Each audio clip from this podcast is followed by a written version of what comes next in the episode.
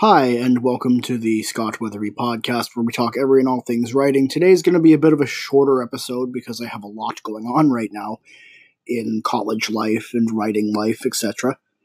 It's going to be about some of my writing superstitions. Three time Stanley Cup champion Jonathan Toews says that superstitions are stupid. Well, I guess he's got a point, seeing as he's won three Stanley Cups. But I'm not Jonathan Toews and I don't play hockey. Uh, my first biggest superstition, it's one I've already revealed on Instagram, it's that when I'm writing a first draft, my word count when I'm finished working has to be divisible by five. It's just really weird. And then after that, it's whatever. Like after my first draft is done, the word count can be whatever. With the invention of technology, I hardly ever write longhand unless it's college notes these days. But when I do, I have to use a colored pen besides black or blue because black and blue is kind of boring for creative writing, don't you think? It's usually purple.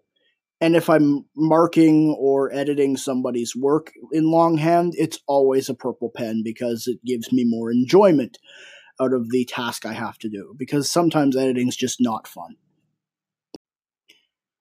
For those wondering, I usually use Bic Crystal pens. It's spelled in the title. If you're on Anchor, it's spelled in the section title.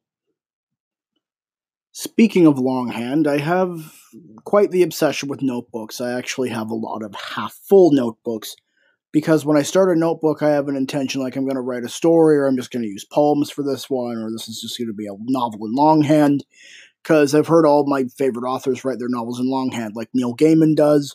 So I tried it and then I abandon projects because I'm bad. Because writing longhand takes a lot of um, patience, which I don't have, which is why I use technology because it's not, you can just get it down and edit it. And I'm very bad at editing when it comes to leaving things before the editing. I'll talk about that later on. Another superstition is, and this isn't a good one, uh, do as I say, not as I do. Um, I write at night. I write better at night. My best ideas and my best poems and my best stories, my best everything comes at night before I go to sleep. Do as I say, not as I do. Writing before bed can be dangerous. It's costed me a lot of coherent thinking the next day. But I've written well. I've been trying to kick this habit by writing during the day, but my ideas just come at night. It's weird. I guess I'm just that kind of person.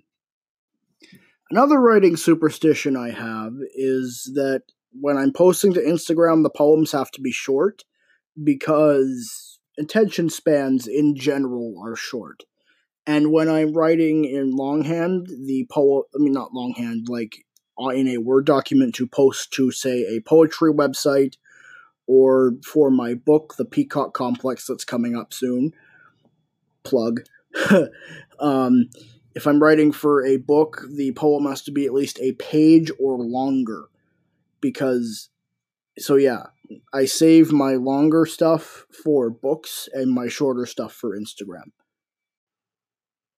Anyway, yeah, I told you this episode was going to be short. Um, I'm running out of things to say, and I don't want to give away all my secrets. anyway, uh, um, next week's episode is going to be very, very long, I promise you. It's going to cover the, well, my thoughts on the modern day mainstream poetry. So, yeah, I'm going in detail, I'm going in depth. I'm planning this to be probably a half an hour or more next week. So, yeah, see you then.